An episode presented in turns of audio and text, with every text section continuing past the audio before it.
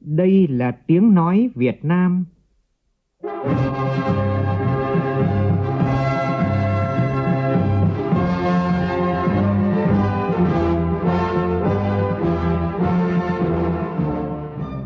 là tiếng nói Việt Nam, phát thanh từ Hà Nội, thủ đô nước Cộng hòa xã hội chủ nghĩa Việt Nam.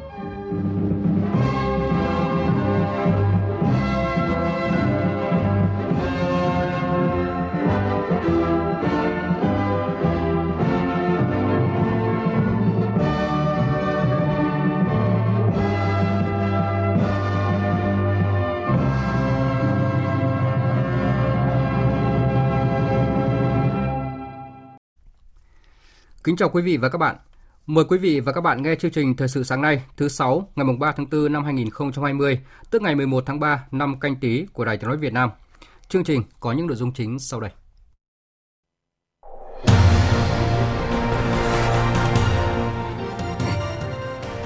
Thủ tướng Nguyễn Xuân Phúc điện đàm với Thủ tướng Trung Quốc Lý Khắc Cường trao đổi về hợp tác phòng chống dịch COVID-19. Nhiều địa phương thực hiện việc ngăn sông cấm chợ là sai chỉ đạo của Thủ tướng về các biện pháp phòng chống dịch COVID-19.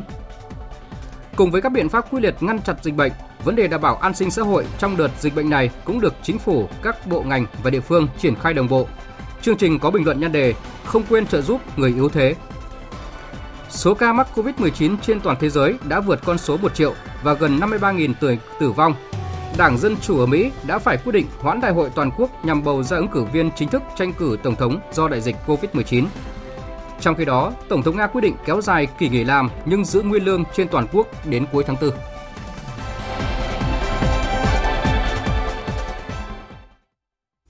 Bây giờ là nội dung chi tiết.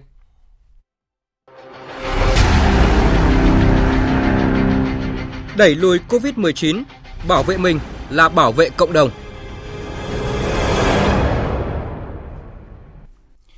Thưa quý vị và các bạn, chiều tối qua tại trụ sở chính phủ, Thủ tướng Nguyễn Xuân Phúc đã điện đàm với Thủ tướng Trung Quốc Lý Khắc Cường để trao đổi về hợp tác phòng chống dịch COVID-19.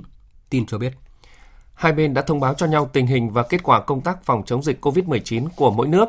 Hai thủ tướng cũng nhấn mạnh về tầm quan trọng của mối quan hệ giữa hai nước và khẳng định mong muốn phát triển quan hệ đối tác hợp tác chiến lược toàn diện Việt Nam Trung Quốc đạt nhiều thành quả thiết thực to lớn hơn nữa – Hai thủ tướng nhất trí chỉ đạo các bộ ngành địa phương hai nước tiếp tục phối hợp chặt chẽ, duy trì các hoạt động thương mại và đầu tư, chuẩn bị các biện pháp khôi phục du lịch, hàng không, giao lưu nhân dân ngay sau khi dịch bệnh kết thúc. Thực hiện chỉ thị 15 và 16 của Thủ tướng Chính phủ, nhiều tỉnh thành phố đã triển khai các biện pháp mạnh để hạn chế dịch COVID-19 lây lan ra cộng đồng – Chẳng hạn như tại Hà Nội đã triển khai lực lượng tại 30 điểm chốt đường bộ, cửa ngõ chính ra vào thủ đô và các tuyến đường sắt, đường sông để tuần tra kiểm soát, giám sát việc thực hiện cách ly xã hội phòng chống dịch COVID-19. Cùng với việc lập các tổ công tác kiểm soát tại các cửa ngõ ra vào thành phố, Hà Nội còn mở rộng thêm các điểm xét nghiệm nhanh COVID-19 tại cộng đồng sau khi đã vận hành các trạm ở địa bàn à, các quận Đống Đa, Hai Bà Trưng, Ba Đình và huyện Thanh Oai. Tuy vậy thì vẫn còn một số địa phương hiểu sai và thực hiện chưa đúng chỉ thị 15 và 16 của Thủ tướng như tiến hành giao đường, hạn chế người đi lại từ địa phương này sang địa phương khác hay tạm dừng các công trình xây dựng. Điều này khiến người dân gặp nhiều khó khăn trong sinh hoạt. Về vấn đề này, Văn phòng Chính phủ cho biết sẽ có văn bản cụ thể để chỉ đạo, hướng dẫn các địa phương thực hiện đúng tinh thần chỉ thị số 15 và 16 của Thủ tướng Chính phủ. Thưa quý vị và các bạn, cùng với các biện pháp quyết liệt ngăn chặn dịch bệnh, Vấn đề đảm bảo an sinh xã hội trong đợt dịch bệnh này cũng được chính phủ, các bộ ngành và địa phương triển khai đồng bộ. Tiếp sau hàng loạt chính sách hỗ trợ doanh nghiệp, người lao động vượt khó tại phiên họp thường kỳ chính phủ tháng 3 vừa qua, chính phủ đã quyết định đưa thêm một gói an sinh xã hội lên tới gần 61.600 tỷ đồng, tương đương với 2 tỷ 600 triệu đô la Mỹ để hỗ trợ trực tiếp các gia đình chính sách, người nghèo, người lao động bị mất việc làm và những người yếu thế khác dự kiến sẽ có hàng chục triệu người được nhận trợ cấp trực tiếp từ gói hỗ trợ này. Chủ tịch Ủy ban nhân dân tỉnh Bạc Liêu cũng vừa ký văn bản chỉ đạo triển khai hỗ trợ người bán vé số. Ước tính có khoảng 1.800 người được nhận hỗ trợ với mức 50.000 đồng một người một ngày trong vòng 15 ngày. Như vậy, mỗi người bán vé số nhận được 750.000 đồng. Số tiền này được trích từ nguồn của công ty sổ số kiến thiết tỉnh. Trong trường hợp Thủ tướng Chính phủ chỉ đạo kéo dài thời gian dừng phát hành sổ số kiến thiết, tỉnh sẽ giao các ngành chức năng nghiên cứu đề xuất tiếp.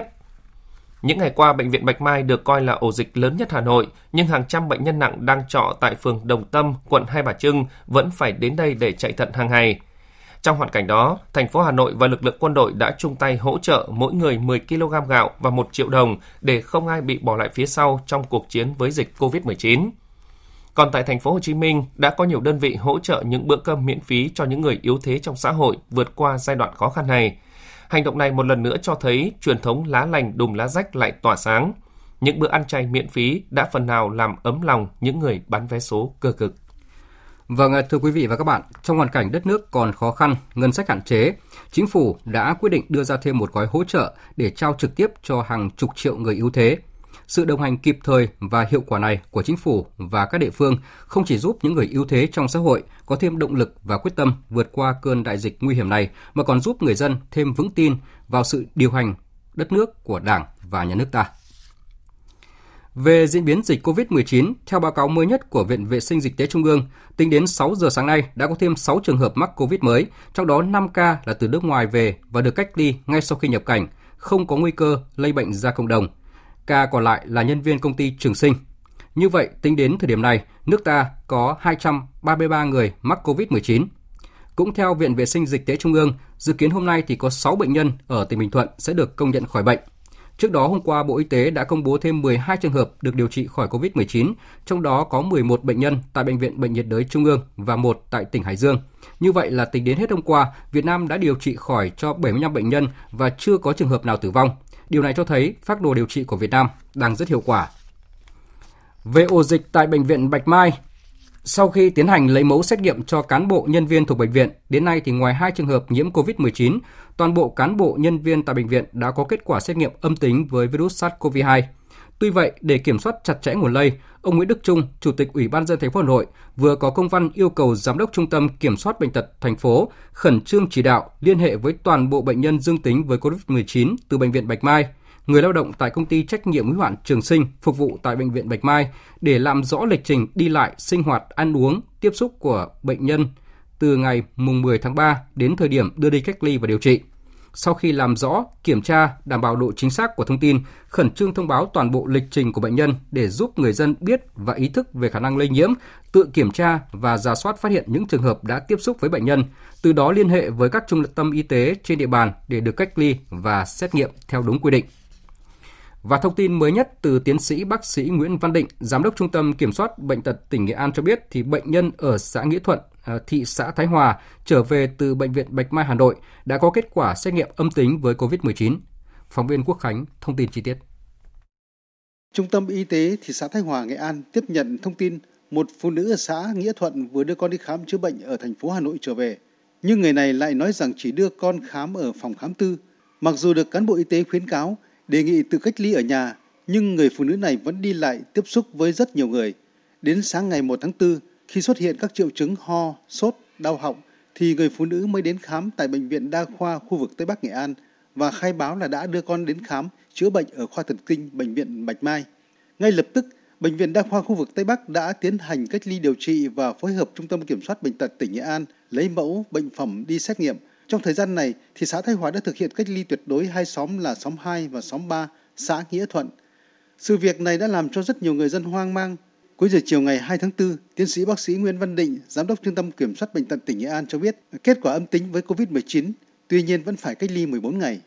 Bệnh nhân ở Nghĩa Thuận là đã có kết quả âm tính. Trường hợp này thì hoàn toàn là chúng ta trước mắt đã có thể là à, loại trừ được cái à, COVID-19. Đề nghị là tất cả mọi à, người thì à, có cái tinh thần cảnh giác cao trong phòng chống lây nhiễm của COVID-19 nhưng mà tuyệt đối cũng không quá à, lo lắng rồi dẫn đến à, kỳ thị phân biệt đối xử rồi xa lánh những cái người mà chúng ta cần phải quan tâm.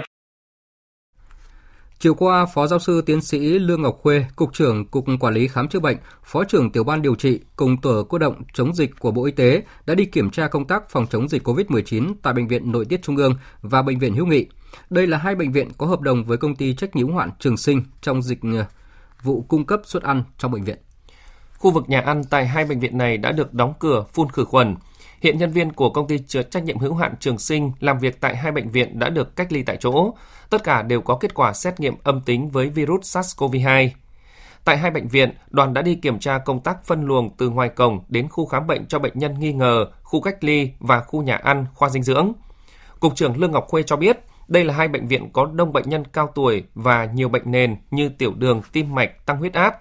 Do đó, Bộ Y tế sẽ không để bệnh nhân dương tính điều trị ở đây.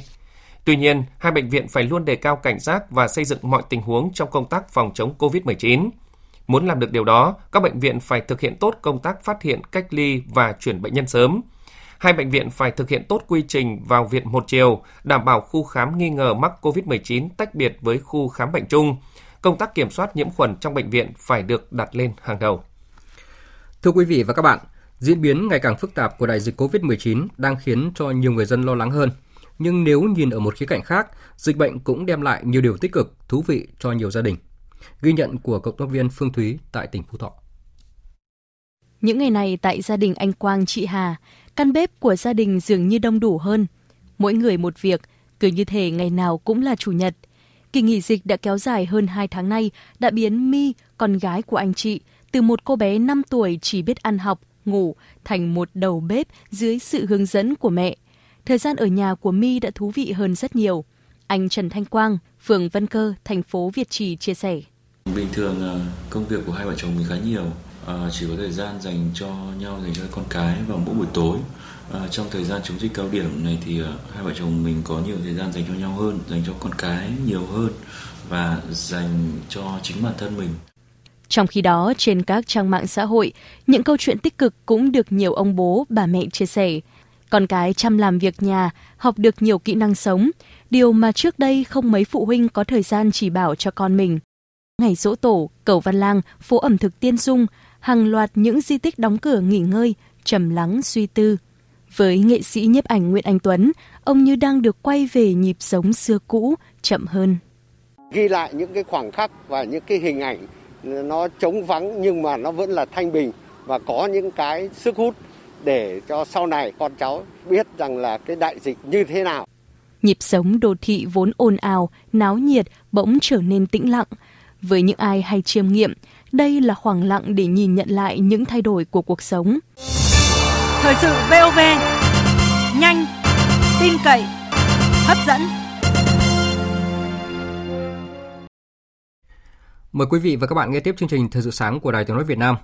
Thưa quý vị và các bạn, kỷ niệm 45 năm ngày thị xã Đà Lạt được giải phóng đã mở ra trang sử mới cho quân và dân Lâm Đồng, mảnh đất cực nam của Tây Nguyên, góp phần to lớn vào chiến dịch Hồ Chí Minh lịch sử, làm nên đại thắng mùa xuân năm 1975. Sau 45 năm, từ một tỉnh nghèo, Lâm Đồng đã không ngừng phấn đấu vươn lên, thoát khỏi tình trạng chậm phát triển và đạt nhiều thành tựu quan trọng về kinh tế xã hội. Đặc biệt, Lâm Đồng là điểm sáng của cả nước về sản xuất nông nghiệp công nghệ cao và dịch vụ du lịch. Phát huy sức mạnh tổng hợp, Lâm Đồng đang không ngừng phân đấu vươn lên để bước sang giai đoạn phát triển nhanh và bền vững. Nhằm tháo gỡ khó khăn trong tiêu thụ hàng hóa, Sở Công Thương Gia Lai đã và đang kết nối nhiều kênh cung cấp hàng hóa, nhiều kênh tiêu thụ nông sản giúp người dân duy trì sản xuất, đảm bảo ổn định đời sống trong thời gian đẩy mạnh phòng chống COVID-19. Tin của phóng viên Đình Tuấn thường trú tại Tây Nguyên. Sở Công Thương Gia Lai đã thiết lập nhiều kênh liên lạc với các thành phố có sức tiêu thụ lớn như Hà Nội, thành phố Hồ Chí Minh, Đà Nẵng, cung cấp số điện thoại, địa chỉ vườn cây tại tỉnh, thời gian thu hoạch, sản lượng dự kiến để việc liên kết tiêu thụ sản phẩm giữa Gia Lai và các thành phố được thông suốt và hiệu quả tối đa, nhất là với các nông sản theo mùa như dưa hấu, rau củ quả các loại. Thực tế cho thấy, với các liên kết này, hàng chục nghìn tấn dưa hấu ở Gia Lai đã được tiêu thụ thông suốt. Theo ông Nguyễn Duy Lộc, Phó Giám đốc phụ trách Sở Công Thương Gia Lai, Sở cũng đã kết nối nhiều kênh cung cấp hàng hóa để phục vụ tốt các nhu cầu thiết yếu của nhân dân. Thì gạo thì chúng tôi tính toán dự trữ là khoảng 2.700 tấn, à, mì tôm thì khoảng 60.000 thùng, rồi à, lương khô thì khoảng 10 tấn. Đấy, ngoài ra thì Cục Dự trữ Tây Nguyên là khẳng định là cái lượng gạo dự trữ là đủ đảm bảo cho đời sống bình thường của nhân dân. Thì chúng tôi cũng có đề nghị các cái ờ, doanh nghiệp thường xuyên ờ, dự trữ một lượng hàng đảm bảo cung cấp ở một thời gian nhất định.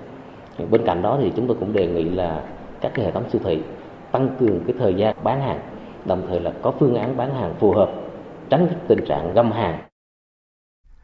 Phóng viên Thanh Nga thường trú tại khu vực Đông Bắc đưa tin, Ngôi nhà số 23A cao 5 tầng thuộc phường Đông Khê, quận Ngô Quyền, thành phố Hải Phòng đang trong giai đoạn sửa chữa, bất ngờ bị sụt lún mạnh, nghiêng hẳn ra đường, khiến chủ hộ và một vài gia đình lân cận phải sơ tán. Ông Vũ Phi Tùng, Chủ tịch Ủy ban nhân dân phường Đông Khê cho biết, trước khi sửa chữa, chủ nhà đã không xin phép theo quy định. Địa phương đã lập biên bản yêu cầu chủ nhà dừng ngay việc sửa chữa. Biện pháp bây giờ thì yêu cầu chủ nhà khẩn trương là dừng tất cả mọi cái vấn đề hoạt động ở đấy thuê một đơn vị tư vấn có đủ năng lực tư vấn cái biện pháp để khắc phục đảm bảo an toàn trong khoảng thời gian khẩn trương nhất nhanh nhất phường thì tiếp tục đảm bảo vấn đề về an ninh trật tự và an toàn cho người và tất cả những công trình xung quanh liền kề Thông tin từ các phóng viên tại miền Trung cho biết, tối qua hai chiến sĩ cảnh sát thuộc lực lượng công an quận Sơn Trà, thành phố Đà Nẵng đã hy sinh khi làm nhiệm vụ. Thông tin từ Công an thành phố Đà Nẵng cho biết, lúc 20 giờ 40 phút tối qua, Trung tâm Thông tin Chỉ huy thành phố Đà Nẵng nhận được tin báo của nhân dân có nhóm đối tượng đua xe và cướp giật người đi đường. Ngay lập tức, Công an thành phố Đà Nẵng đã chỉ đạo cho Công an quận Sơn Trà triển khai lực lượng truy đuổi nhóm đối tượng này. Khi di chuyển đến khu vực cầu Mân Quang, phường Thọ Quang, quận Sơn Trà thì xảy ra va chạm giao thông, làm hai cảnh sát giao thông trật tự Công an quận Sơn Trà hy sinh, một người dân bị thương. Hiện vụ việc đang được cơ quan công an điều tra làm rõ.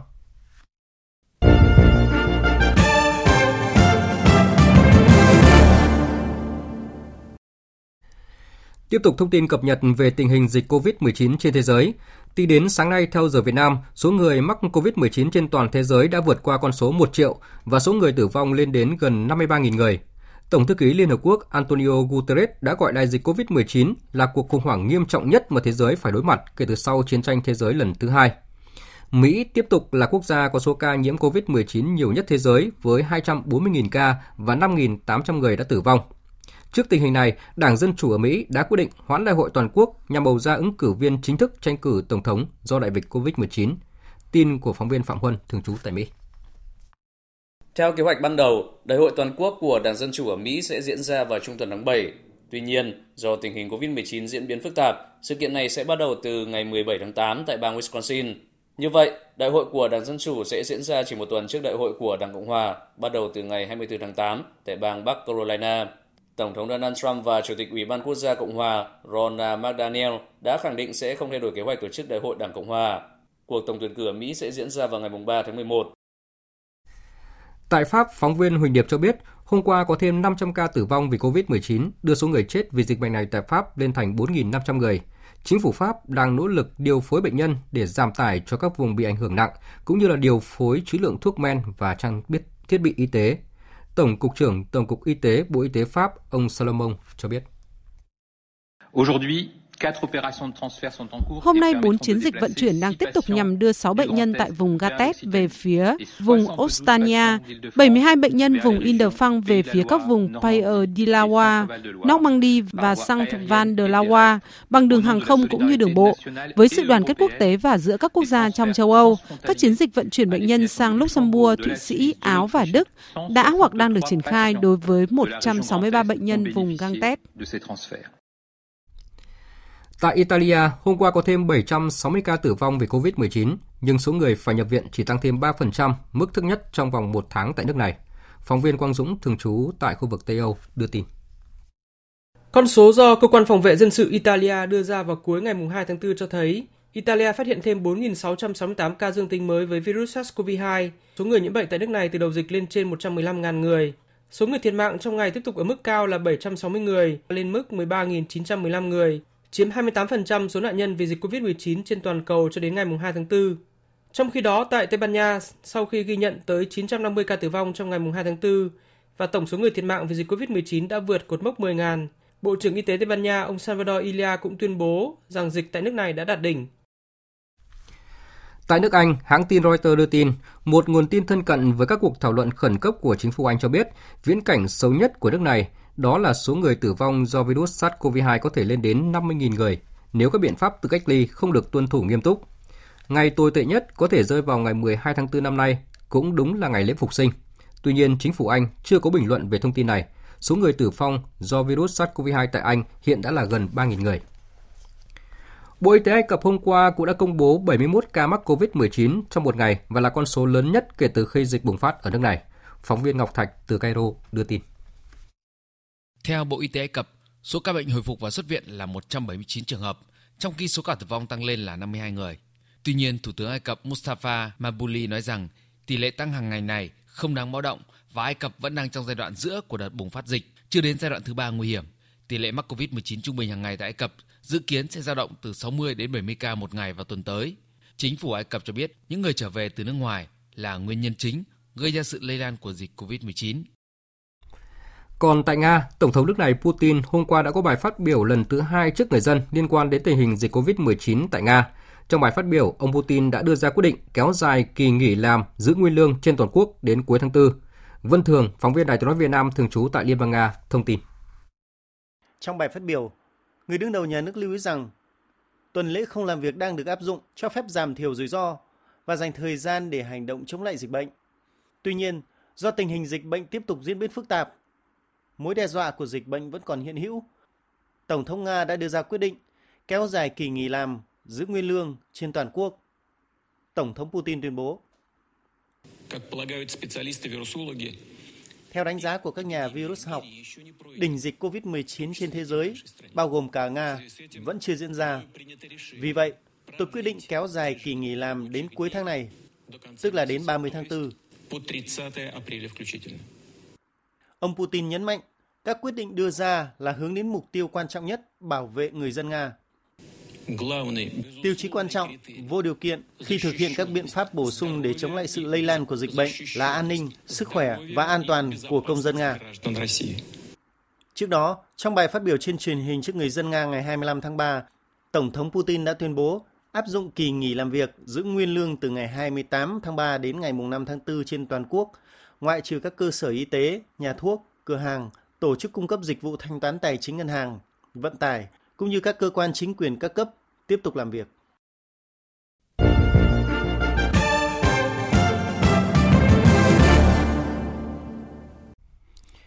Quý vị và các bạn đang nghe chương trình Thời sự sáng của Đài Tiếng nói Việt Nam.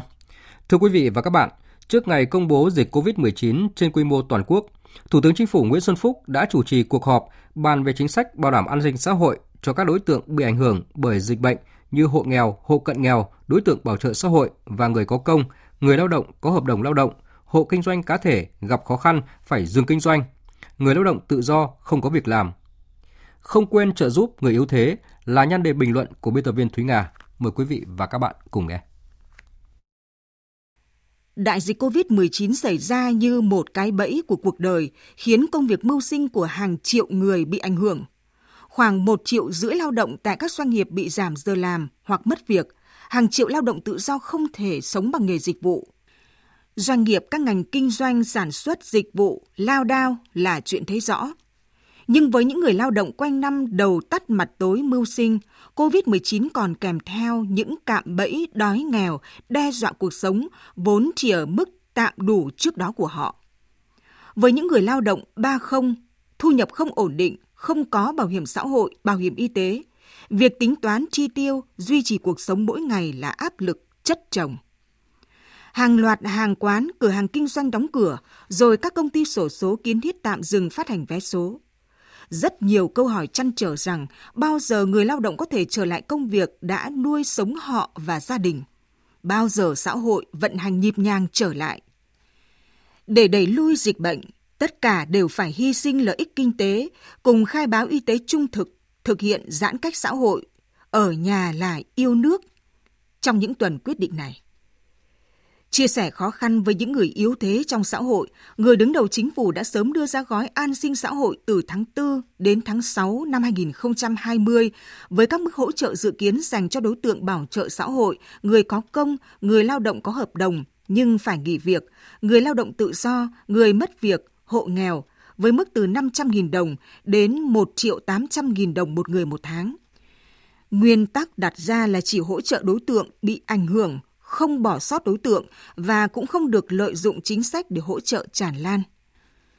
Sau khi dành sự quan tâm cho những lực lượng tuyến đầu chống dịch, gói hỗ trợ an sinh xã hội đã thể hiện tinh thần tương thân tương ái, truyền thống nhân văn, lá lành đùm lá rách, nghĩa đồng bào của cả dân tộc. Ngoài gói hỗ trợ của chính phủ và các địa phương, những lời kêu gọi giúp đỡ hỗ trợ những người bán vé số dạo, những người bán hàng nước, hàng rong đã nhận được sự hưởng ứng của cộng đồng. những bệnh nhân chạy thận gần bệnh viện Bạch Mai, Hà Nội được xe đặc trùng của quân đội đưa đón. Dù nguồn lực hạn chế, thu nhập của người dân còn khiêm tốn, song sự quyết liệt quyết tâm và hiệu quả lan tỏa trong phòng chống dịch COVID-19 chứng tỏ tinh thần nhân văn sâu sắc. Bởi dù chống dịch như chống giặc, nhưng chúng ta không quên trợ giúp những người yếu thế. Quý vị và các bạn vừa nghe bình luận nhan đề Không quên trợ giúp người yếu thế. Dự báo thời tiết Phía Tây Bắc Bộ nhiều mây, ngày có mưa vài nơi, chiều tối và đêm có mưa rào và rải rác có rông, gió nhẹ. Trong cơn rông có khả năng xảy ra lốc, xét, mưa đá và gió giật mạnh. Sáng sớm và đêm trời rét, nhiệt độ từ 18 đến 26 độ. Riêng khu Tây Bắc cao nhất có nơi trên 31 độ. Phía Đông Bắc Bộ nhiều mây, sáng có mưa nhỏ, mưa phùn và sương mù. Chiều tối và đêm có mưa rào và rải rác có rông. Riêng khu vực vùng núi, cục bộ có mưa vừa, mưa to, gió đông nam cấp 2, cấp 3. Trong cơn rông có khả năng xảy ra lốc, xét, mưa đá và gió giật mạnh. Sáng sớm và đêm trời rét, nhiệt độ từ 18 đến 24 độ. Các tỉnh từ Thanh Hóa đến Thừa Thiên Huế, nhiều mây, phía Bắc có mưa vài nơi, chiều tối và đêm có mưa rào và rông rải rác. Phía Nam ngày nắng, chiều tối và đêm có mưa rào và rông vài nơi, gió nhẹ, trong cơn rông có khả năng xảy ra lốc, xét, mưa đá và gió giật mạnh, nhiệt độ từ 20 đến 31 độ.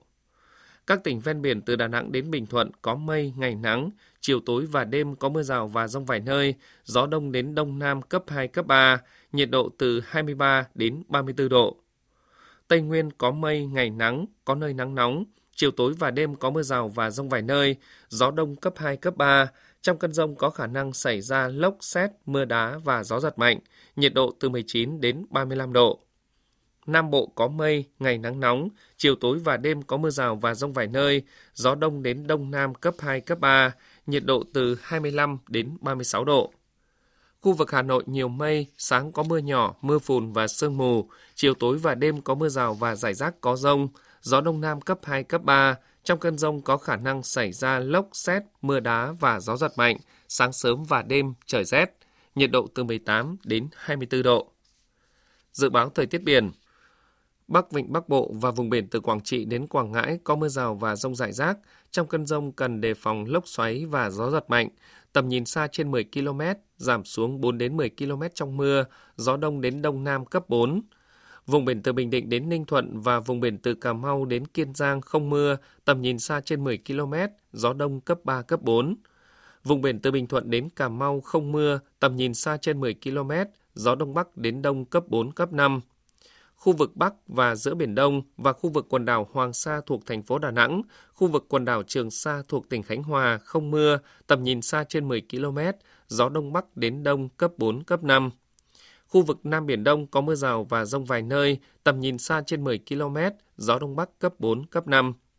Vịnh Thái Lan không mưa, tầm nhìn xa trên 10 km, gió nhẹ. Thông tin dự báo thời tiết vừa rồi đã kết thúc chương trình thời sự sáng nay của Đài Tiếng nói Việt Nam. Chương trình do biên tập viên Nguyễn Cường biên soạn và thực hiện với sự tham gia của phát thanh viên Mạnh Cường và kỹ thuật viên Thu Phương. Chịu trách nhiệm nội dung Giang Trung Sơn. Cảm ơn quý vị và các bạn đã dành thời gian lắng nghe.